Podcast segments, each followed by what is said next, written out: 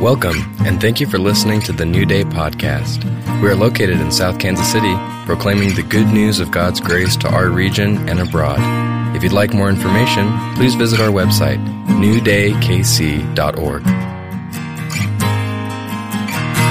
My friend Chris Berglund's going to come up and share the word this morning, so come on up, Chris.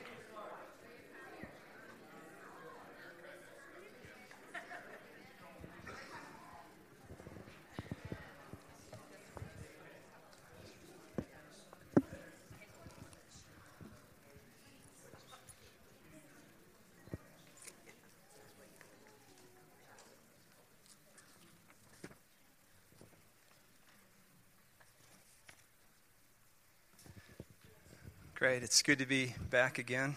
I've been out of town for a while.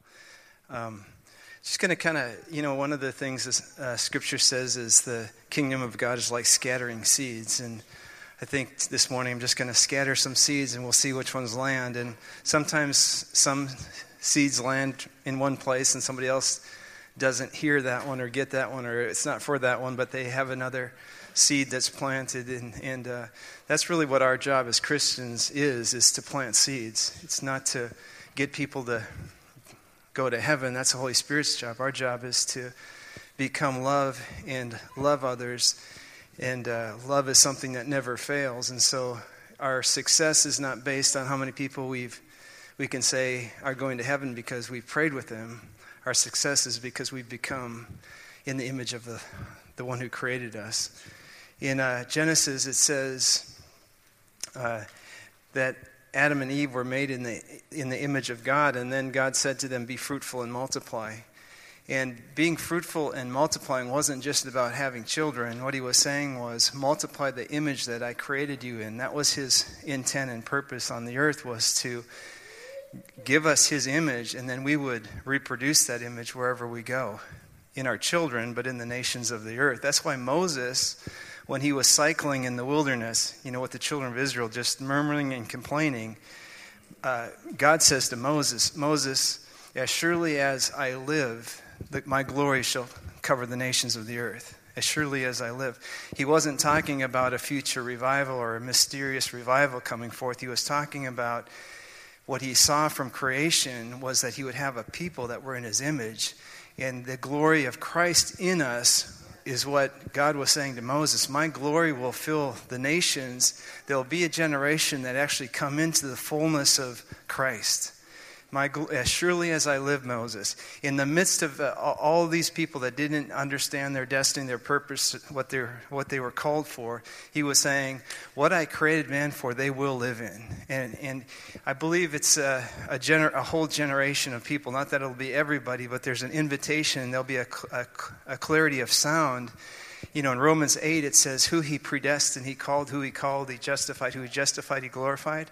It's past tense.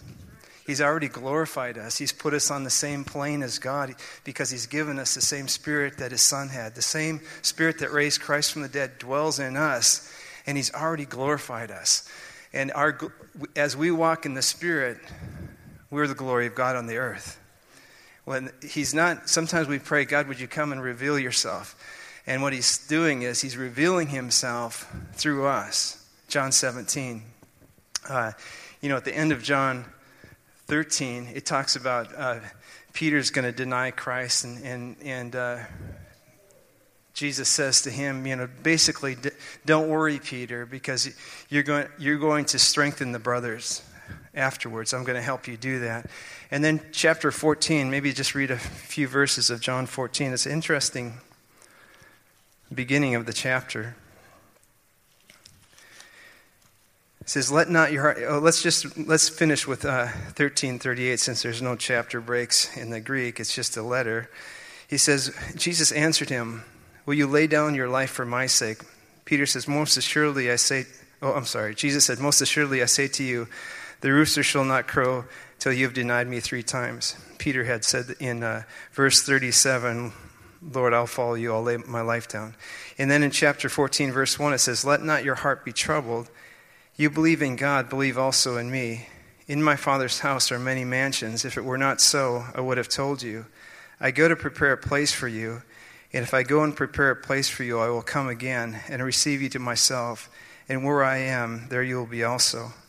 It's interesting. He's, he starts talking about uh, going someplace to prepare, the Father's preparing a mansion for us. We've always looked at that as heavenly mansions. You know, I can't wait until we get that heavenly mansion. I don't think that was what he was talking about at all because later in the chapter he, he says, I've got to, you know, Mary's trying to cling to him. He says, Don't cling to me, Mary. I've got places to go first. He had, he had to go up, become our mediator between God and man, sprinkle his blood on the mercy seat.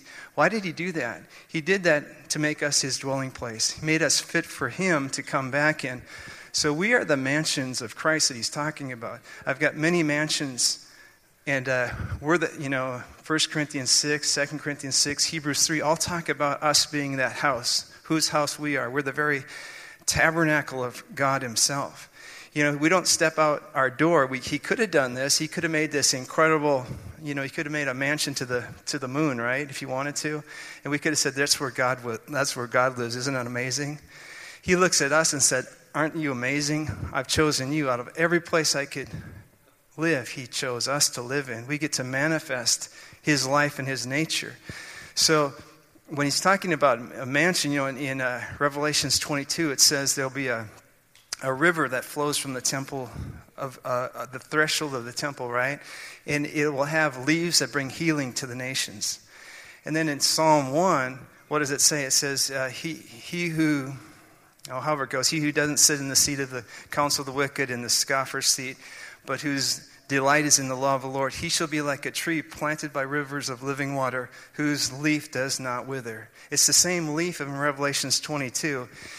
The tree is us. The, the tree in Revelations 22 who is bringing healing to the nations, it's Christ in us.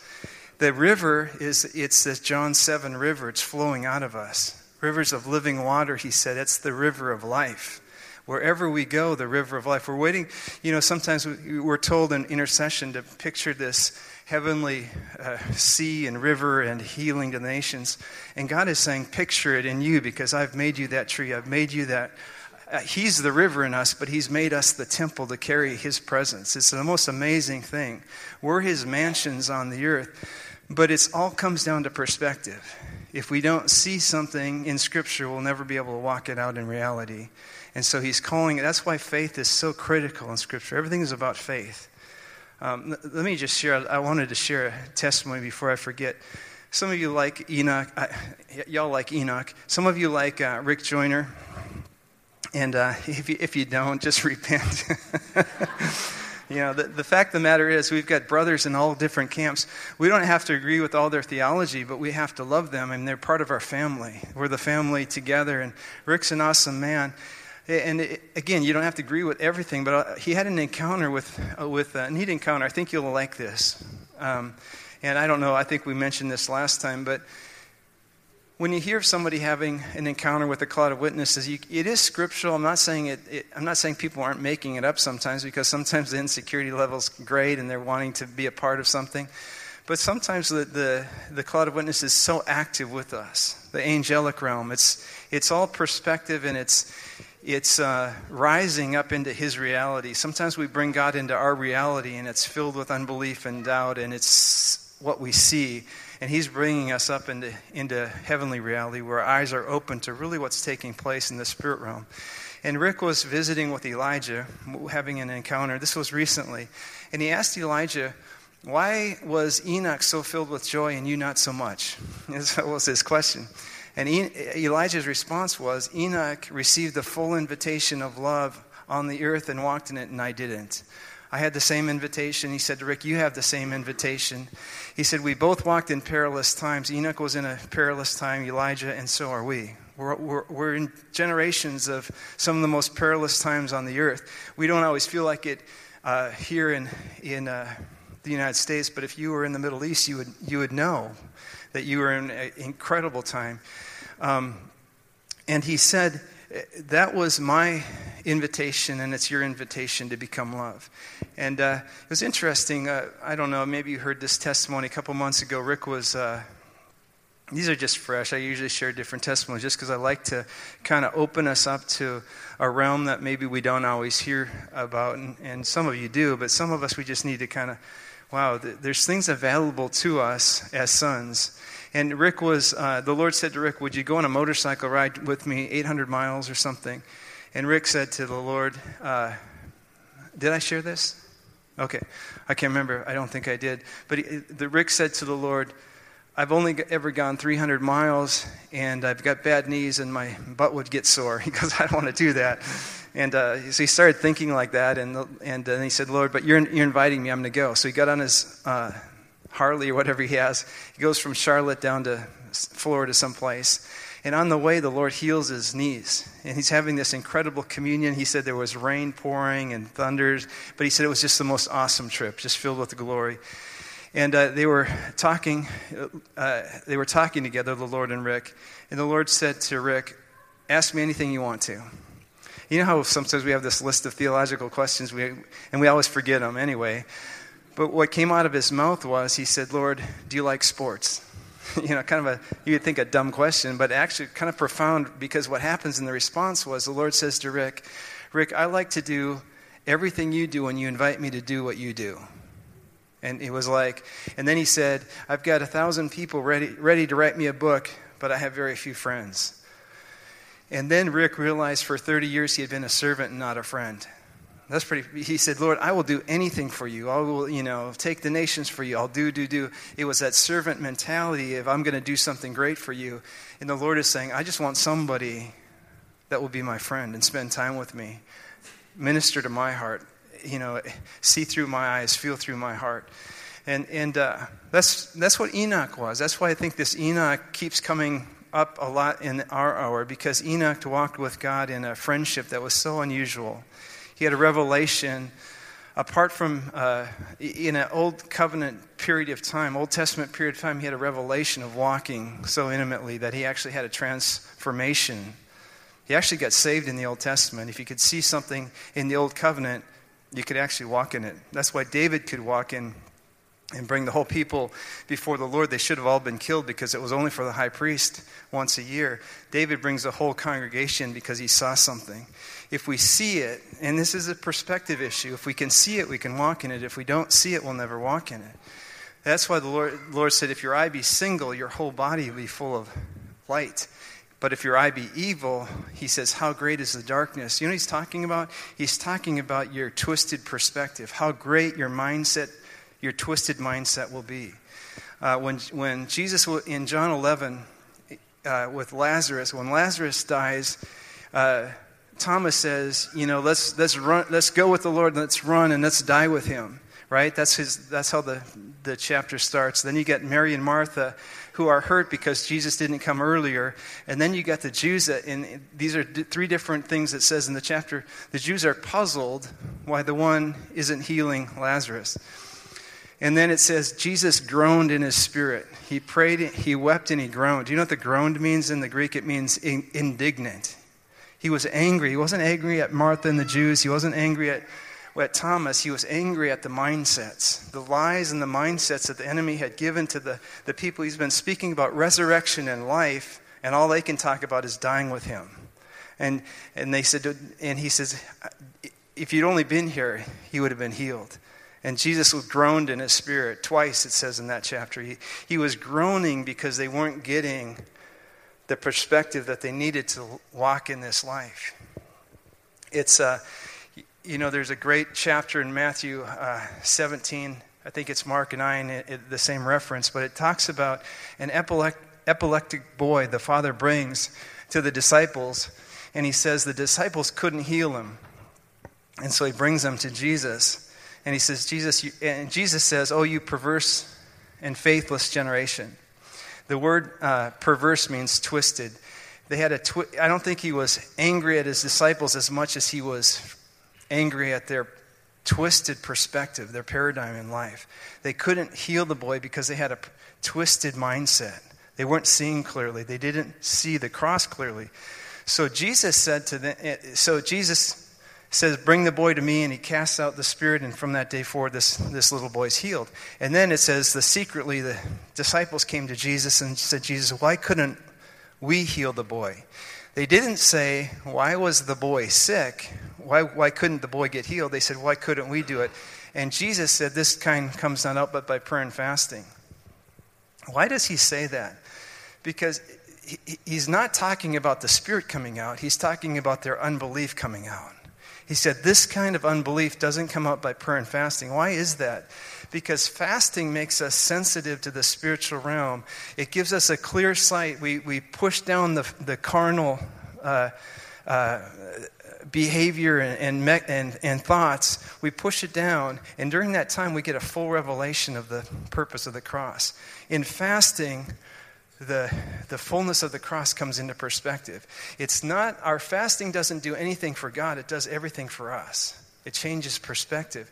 It's the way that unbelief leaves us, and then, and then prayer is stewarding the activity of the cross, right? So you've got the dream team of prayer and fasting. Sometimes we've thought that fasting gets God to move. Fasting never gets God to move. It gets your heart to change, it gets your mind to see clearly. And that's why he said, This kind comes not up but by prayer and fasting. He already said you have a twist, you have a, you, your perverse generation, your mindset is twisted. You've got to get rid of that unbelief. It wasn't like, oh, you know, he, he already had told them, you can cast out demons in my name.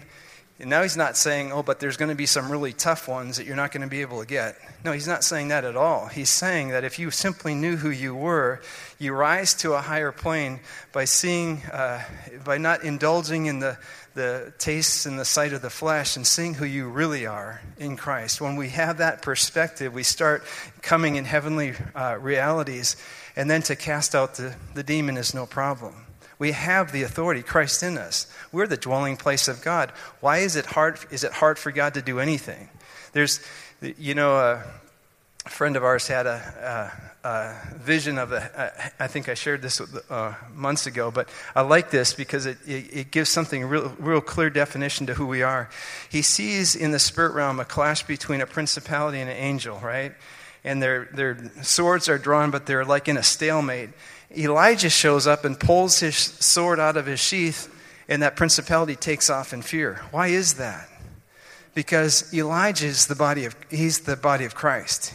He's the embodiment of Christ, just as you and I are. When we come on the scene, there's no principality or power that's greater than we are because it's Christ in us. But we don't we don't have that perspective, and so we think you know, we think it's a light and darkness issue. It's not a light and darkness issue. The reason the city is dark is because we, as the light, haven't risen up and revealed Christ. We're the light of the world. He is, but He told us we are because we're the embodiment of Christ. He's the one that called us the body of Christ. We didn't make that up. He said, You are my embodiment on the earth. We, we always pray, God, would you come in revival and come down and, and open up a city? And He's saying to us, Become the light of the city and you'll drive out darkness. It's not a darkness issue, it's a light issue, and the light is Christ in us. It's an amazing perspective. It changes who we are, it changes responsibility. You know, if the, the grace message is being taught all over the earth right now, and it's either being em- embraced or, or shut down, I think, and I think there's reasons for both. I think one of the reasons is that some that are teaching it, not here, Lloyd's doing an awesome job here and Brenda do an awesome job here. But there's some that are teaching it that uh, it, it's making grace sound like we're just we're all good, we're fine, and that's the that's what we just now we just fellowship together in a circle and we sing kumbaya. You know, we whatever that means uh, by the campfire. But see. Uh, grace without transfiguration is not true grace because grace is about empowerment. Empowerment to become what God called us, Adam to become in the beginning. Adam, I created you in my image to manifest my life to the nations. So grace is about transfiguration. It's about us coming into full sonship. That's why Matthew, I mean uh, Romans 8 says God wants to uh, creation is groaning for the manifestation of the sons of God. It's groaning for us to become mature in mindset so we know who we are. It's, it's really important that we don't walk in sin and those things. Not that, not that Jesus is going to push us into hell because of those things, but we're not going to come into full maturity and we're not going to come into the glory of Christ in us. What happens is sometimes, you know, in the past we've heard preachers say, and, I, and there's, there's so much truth in this, they'll say, if you haven't res- uh, responded to the last word the Lord gave you, don't expect Him to give you another word. And here's what they're saying. Here's, here's what makes sense in that. When God gives us something so valuable as his, his clarity and direction to us, He's waiting for us to respond. He's not mad at us if we don't. He's not holding his arms like maybe an earthly father might and say, You worthless son, obey me. He's not doing that at all. He doesn't have the privilege of manifesting his love to that person until they respond because it's not raising up mature sons. The son is to honor the father. And sometimes we'll go into the place of prayer and it will seem like the you know heavens are brass we're not getting anywhere. And it's not that the Lord's angry with us, but He's already spoken to us. Make things right with your brother, and then come to pray. And we, we don't. We say, No, He knows my heart. And we use that excuse as, you know, God's told me many things to do, but He knows my heart, and I'll be fine. God's not like that. He, he's, not, he's not privileged to manifest His incredible. He's not going to smother you with love at the altar when he's waiting for you to mature as a son. He's not angry. He's just not privileged to manifest who he is to you until there's a, there's a response. In the Old Testament, it says, Spare not the rod, right, with your, your children. The reason is because the rod, the correlation is the rod brings pain. And what parents are being uh, told to discipline their children is show your children that their actions are going to bring pain to their life. We have, a, we've, we have a generation, and I said this last time, I don't think any of us are fit to have, be parents at 20 or 25, which we were, you know, because we, you know, we, as we grow up, we start realizing, oh man, I would have been so much more loving to my children. I would have, but we discipline in anger or frustration or whatever we do, and the Lord is um, the, the Lord is wanting us to be love to our children. And I think there's wisdom sometimes when we're angry and we're just about to, to, to discipline our kids, rather than having them take a time out, I think it's good for us to take a time out. You know, and say, Lord, this is not about me. The reason we're angry is because it's about me.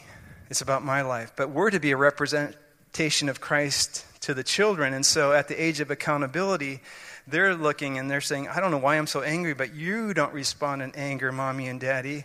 What do you have? And that's when we become their door and access to Christ. That's the same as John 17. When the generation sees our love one for another, then we become the door that they come, they come to Christ.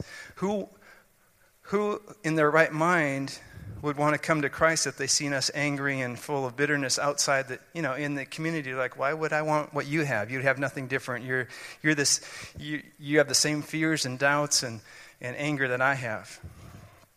Because we haven't had the right perspective of who we are. We haven't sat in His presence. So, how, do, how are we transfigured? We're transfigured by communion and truth. You know, when we read Scripture, we don't come to Scripture to get a teaching. We, to, we come to Scripture for relationship and friendship. We come to know Christ.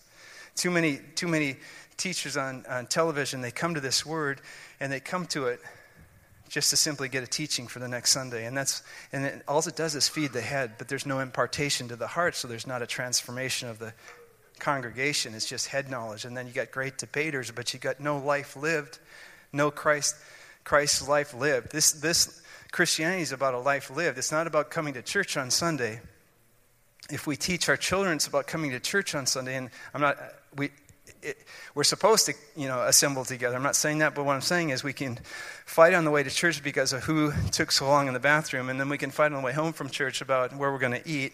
And our kids are sitting in the back seat and thinking, "Is this what Christianity is? It's it's about going to church. It's about religion. We're we're teaching them religion rather than no. It's about a life lived." When they they see us living the life of Christ, then they come to us and say, "Man, I don't have what you have. That's how, that's how the unbelievers come. They say, I don't, I don't have the peace that you have in the storm. Why do you have it? And then we get to share because we're the very temple of Christ. We're the very manif- manifestation of His uh, image on the earth. It's an awesome uh, responsibility and glory. When, when Adam was created in the garden, here's another perspective that will help set mindsets free. Well, let me go back to this. It's about communion uh, and truth. You know, uh, what does John say? It says, if you uh, if you stay in the Word, you will know the truth, and the truth will set you free. Uh, something like that. If you meditate on the Word, there's a there's the there's nothing that will set us free besides truth.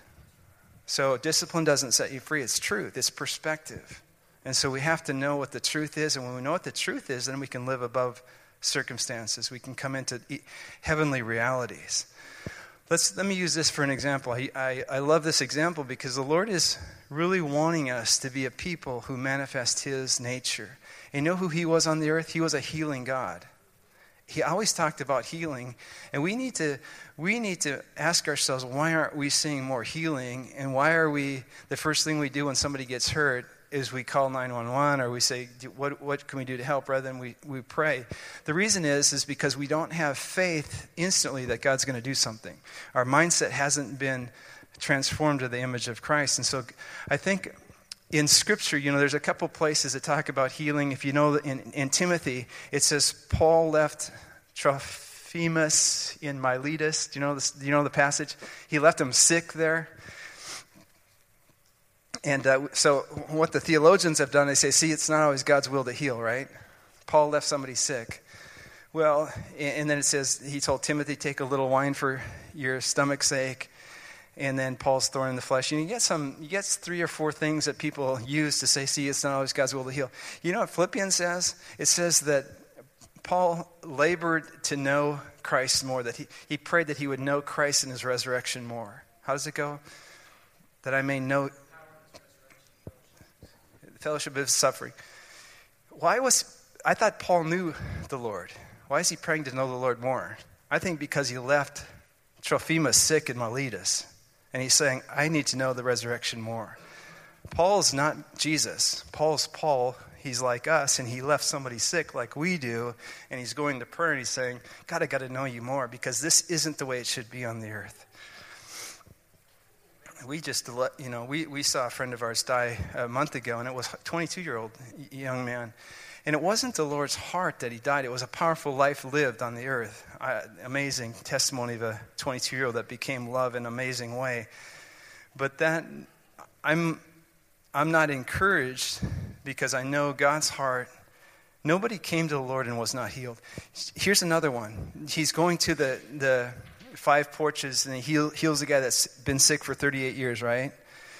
And, the, and he says to this guy, would you like, What would you like? Would you like to be healed? And that's kind of a silly question. The guy's been sitting there for 38 years waiting for the water to be stirred so he can jump in. The water was stirred once a year by an angel. Well, the, this was prior cross. Jesus is the stirring of the waters. After the cross, he's always stirring the waters. He is the, he is the river of, of, of life, and he is the healing power. But at that time, can you imagine a guy for 38 years waiting to be healed and nobody's helping him in? They're jumping over him to jump in the stirred waters. It was a loveless generation. They weren't, and Jesus, Jesus said, uh, "Would you like to be healed?" And Jesus heals him, and then he's on his way out. Uh, he doesn't even know Jesus' name, and they're saying, "Why are you carrying your mat on the Sabbath?" There was no, and and you're, and you know, when I went to school, they're saying, well, see, he didn't heal everyone at the porches. But you know what? Nobody at the porches came to him saying, Son of David, have mercy on me. There's just one man he went after. So we've got to, we've got to have a different view of Christ. He would have healed anyone that came to him. He did. So much so that it says er, there would have been, he would have filled the books of the earth. I think what he's saying is every book written at that day, he had more testimonies of the healing and the power that have gone forth from his life. Why is this important to us? Because our, our paradigm has, to, we, we, we, if you can't see it in the life of Christ, you can't have a theology for it. If we can't see something in the life of Christ, we better change our theology. Jesus was a healing person, God.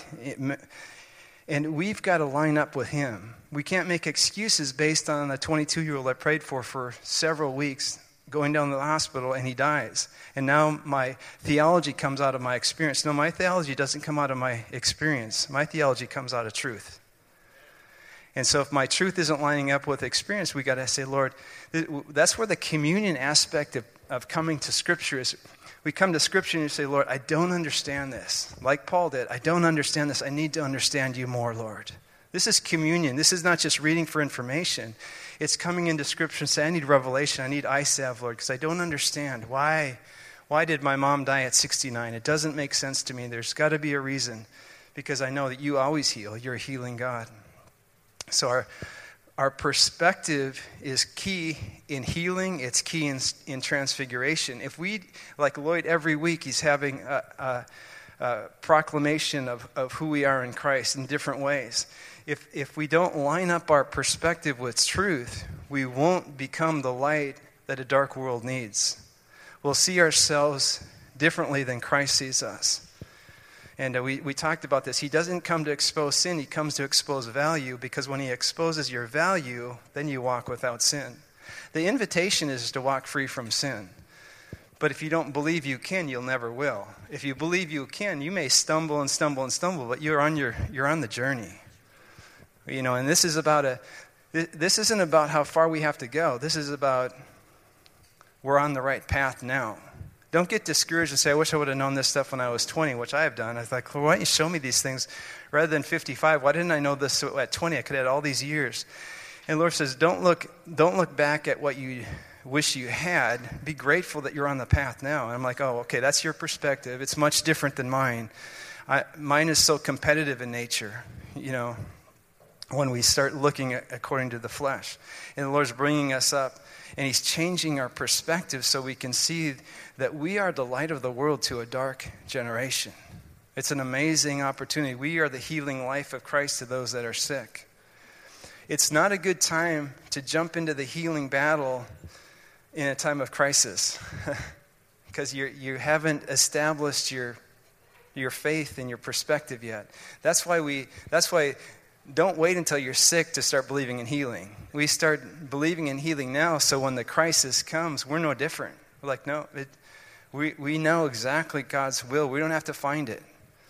Because of, Jesus says the only reason people weren't getting healed was because of their doubt and their unbelief. That's pretty amazing. That's mindset. There's something we're not seeing clearly. And, and uh, it's the same, and I use healing, but you could use transfiguration, the glory of Christ in us. Do you believe that you're the very light to a dark generation? Do you believe that Christ will manifest his life wherever? I remember months ago, Lloyd said, uh, when we go to Walmart, we're Christ in that place. But it doesn't happen because we walk in there, it happens because we know who we are in Christ. The truth comes, it sets us free to become who we really are. And then we walk in in the reality of it. It's not, it's not a head knowledge, it's a revelation and it's a knowing where, our, where the enemy has no place in our life. It's an awesome. That's, that's why Smith Wigglesworth, when you read his testimony, and the devil shows up at the foot of his bed and he, he says, Oh, it's just you, and goes back to sleep. He didn't have to get up and fight because he knew who he was. He just said, um, It's just you, just the devil. I know who I am we get up and we start speaking in tongues. And, you know, it's, it's not the, in James it says it's, it's not the anointing with oil that heals the sick, it's not the prayers that heal the sick. It says it's the prayer of faith that heals the sick. Isn't that interesting? It tells us to anoint, it tells us to lay hands on, it tells us to anoint with oils, but those are just touch points. But it says, but the prayer of faith. It's an issue of faith. You don't even have, you can be laying hands on the sick. You don't have to pray. You just have faith and they'll be healed. I just talked to a guy that was a mailman in uh, uh, uh, Pasadena, uh, Glendale, California. We're talking after a service. He got, came up to me and says, I'm so excited. He goes, I pray for everybody that's sick on my route every day. He goes, and sometimes I don't even pray. I just, I say, can I put my hand on them?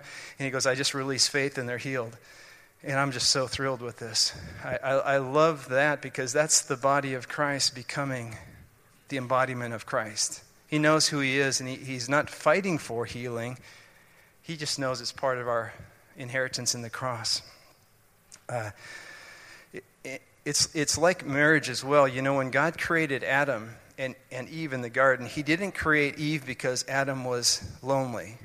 He created Eve because Adam was full. Adam was the fullness of uh, Adam was the fullness of God on the earth, and out of the fullness of God on the earth, he he come he brings forth the fullness of God in woman.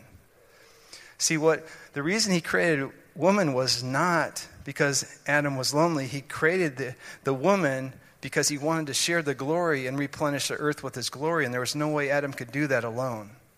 That's why if you're a single and you're not married and you choose not to be married, you're still the fullness of God on the earth. You, are not, you're not going to live a life, you don't have to live a life of loneliness. You can live a life full of God because that's how He created us. Because He said we're complete in Him. We're, we're totally complete in Him.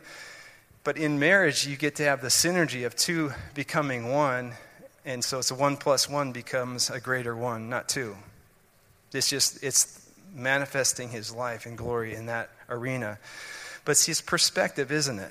We start seeing things because someone told us in a teaching that, well, he created women because, or, or God created man because he was lonely, or whatever, silly thing we hear. God created man because he was so full that he wanted to reproduce that fullness and have others participate in what he was participating in. Because that's what love does. Uh,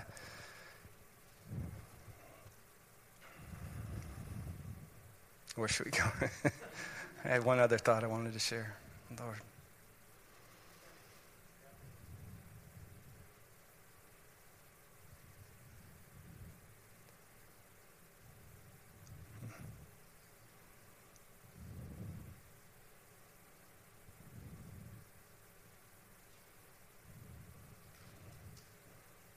Do you mind if we just wait for a second? For a minute.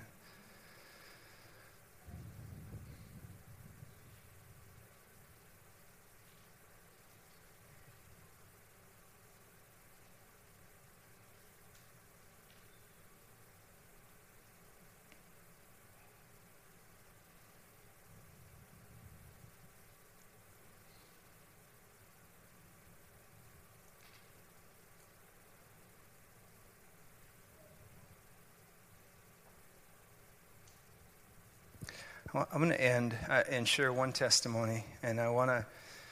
I want to share this because it's unusual for me to have a dream like this. But I had a dream a week or so ago, and in the dream I was looking at Herod, the Herod, the one that was eaten by worms. But I wasn't looking at his flesh; I was looking into a spirit man, and it was dark through and through.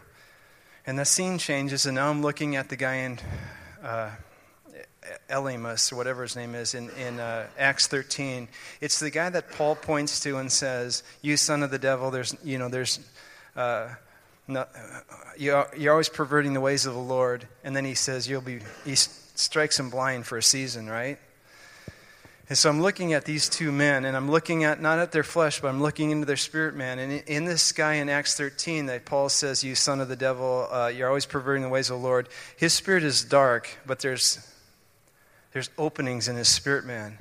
And as I'm looking at this, this is, I just know, I just know that I know Herod had no openings in his spirit man. He had an invitation to come to Christ, but he never was going to. I knew in that in dream encounter that Jesus knew the beginning from the end, and he judged him because he knew he was never going to repent. Isn't that interesting? I'm, we, we can't be a, a, grace people and just take what we want from the new covenant. We have to understand why, why was there some judgments in the New Testament? I, I know a guy that took the Ananias and Sapphira and he said Peter made a mistake. I think it's silly. We, we, we, have to, we have to read Scripture with a pure heart. The pure in heart shall see God. Meaning, the mindset can't be, uh, you can't contain your own understanding and then find scripture to back you up. You go there with the lens of the cross, but you have to let the Lord show us what it means.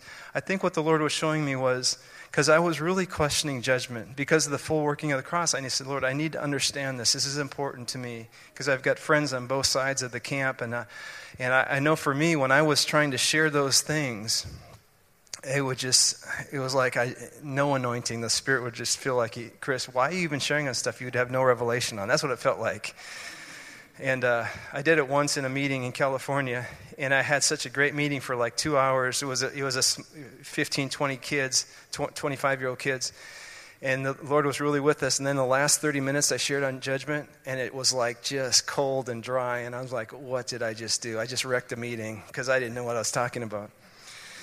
And uh, I tried to share revelation from a friend of mine, and she didn't go over well. Uh, but uh, Lord, I think this is what the Lord wants to help us with. That he, he you know, there's a guy in Minneapolis that's written some books, probably some good books. But one of the things he teaches is that God, God has chosen not to know the future because he wants to enjoy it all along the way with us. And I'm thinking, well, that's taking God from his reality into our reality and making us him like us thinking well that's what we would do. I'm thinking no he doesn't he doesn't really need to do that. He can be the fullness of anyways. Um, herod herod knows jesus knows herod is never going to repent. And it's kind of an act of mercy from all the people that he's tormenting I mean, if God knows this guy is never going to repent, he knows the beginning from the end. He's given an invitation. It's not that he, he predestined him for hell. He didn't. He, he said, I would that everyone would be saved and come to the knowledge of truth, but not everybody will. And so Herod is judged. This other guy in, first, in uh, Acts 13, he's blinded for a season. I think he's with the Lord. I think he's going to be with us because I think that was the same kind of thing that Jesus, Jesus did to uh, Saul, Paul, on the road to Damascus. He blinds him. Mindset change. Can you imagine this guy that's, that's persecuting everybody and all of a sudden he's blinded and he's got time to really think now? I am blind. I've been blind my whole life. You know, I love the story about the rich young, young ruler who comes to Jesus. I skipped over this part, but I just struck, it strikes me now. In that, in that story of the rich young ruler, he comes to him and says, What must I do to be saved? And, and um, it says, Jesus looked at the man and loved him. I just said, Gosh, I missed that little phrase. He looked at the man and loved him. And I'm thinking, love never fails. That guy is definitely with the Lord. Love cannot fail. And then he says, well, you know, he pushes him into the law, so he comes to an end of himself and comes back to Christ. He said, you know, obviously you don't get saved by selling all you have and giving to the poor. But Jesus was pushing him into into the law greater so he'd come to an end of himself so he could have a revelation. The law as a tutor to bring him back to christ. I believe i believe that rich young ruler without a doubt in my mind because love never fails is with the lord. I believe this guy in, in acts 13 is with the lord. He's blinded because there was pockets of light in his spirit. There was uh, pockets of openings in his spirit for light to come into. He hadn't chosen like herod had never to, never to repent however you, however you understand that and then at the end, the Lord's the, the voice came to me in the dream. It said, Go for the gold. And I just knew what he was saying was there's choices people make. There's full, full darkness. There's mostly darkness. And as by fire, they'll be saved. But he said, There is a generation that's perspective will be, like Bob Jones used to say, your senses will be golden. You, everything will be golden because we've chosen perspective and mindset. We've chosen to say yes to Christ's truth and he transfigures us into his very love and life and light and it's awesome. And that's our invitation is not to simply under, understand the grace message and be love but the glory and exaltation of the christ of the cross is that we become love. Not that we're loved but that we become love. It's all about it's all about fellowshipping one, one with another being provoked in christ and then bringing this love to dark places this city should change if this congregation of whatever number it is, it doesn't even matter. It only has to be two or three. Do you know in the Greek, when Jesus was saying to Peter, upon, the, uh, upon this rock I'll build my church, that word is not church, it's ecclesia. The, the translators didn't know how to translate it. It's, there's church is only used three times, I think, in the New Testament. Each time it simply means a gathering place, kind of a fellowship. Ecclesia means the ruling council of God upon the revelation of Christ, you will become the ecclesia of God, the ruling council. You'll rule in my affairs on the earth. And it's that word church is used all the way through the new, 100 times. When we see Hebrews 12 and in different places, we are the ecclesia of God. We're, we are the ruling council of God on the earth when our perspective is one with His. We rule and reign with His life and His mandate and His authority. We, if we're praying for God to give us authority, we're not understanding. We're, we're praying to give us a transfigured mind, be transformed in the renewing of your mind, so that we would be the ecclesia of God. We would be the ruling council. And so our words are His words, His words are our words. We're one with Him. He speaks through us. Isn't that amazing? This is our invitation. Our invitation is to change Kansas City because of our light, and, but it has to happen with our perspective.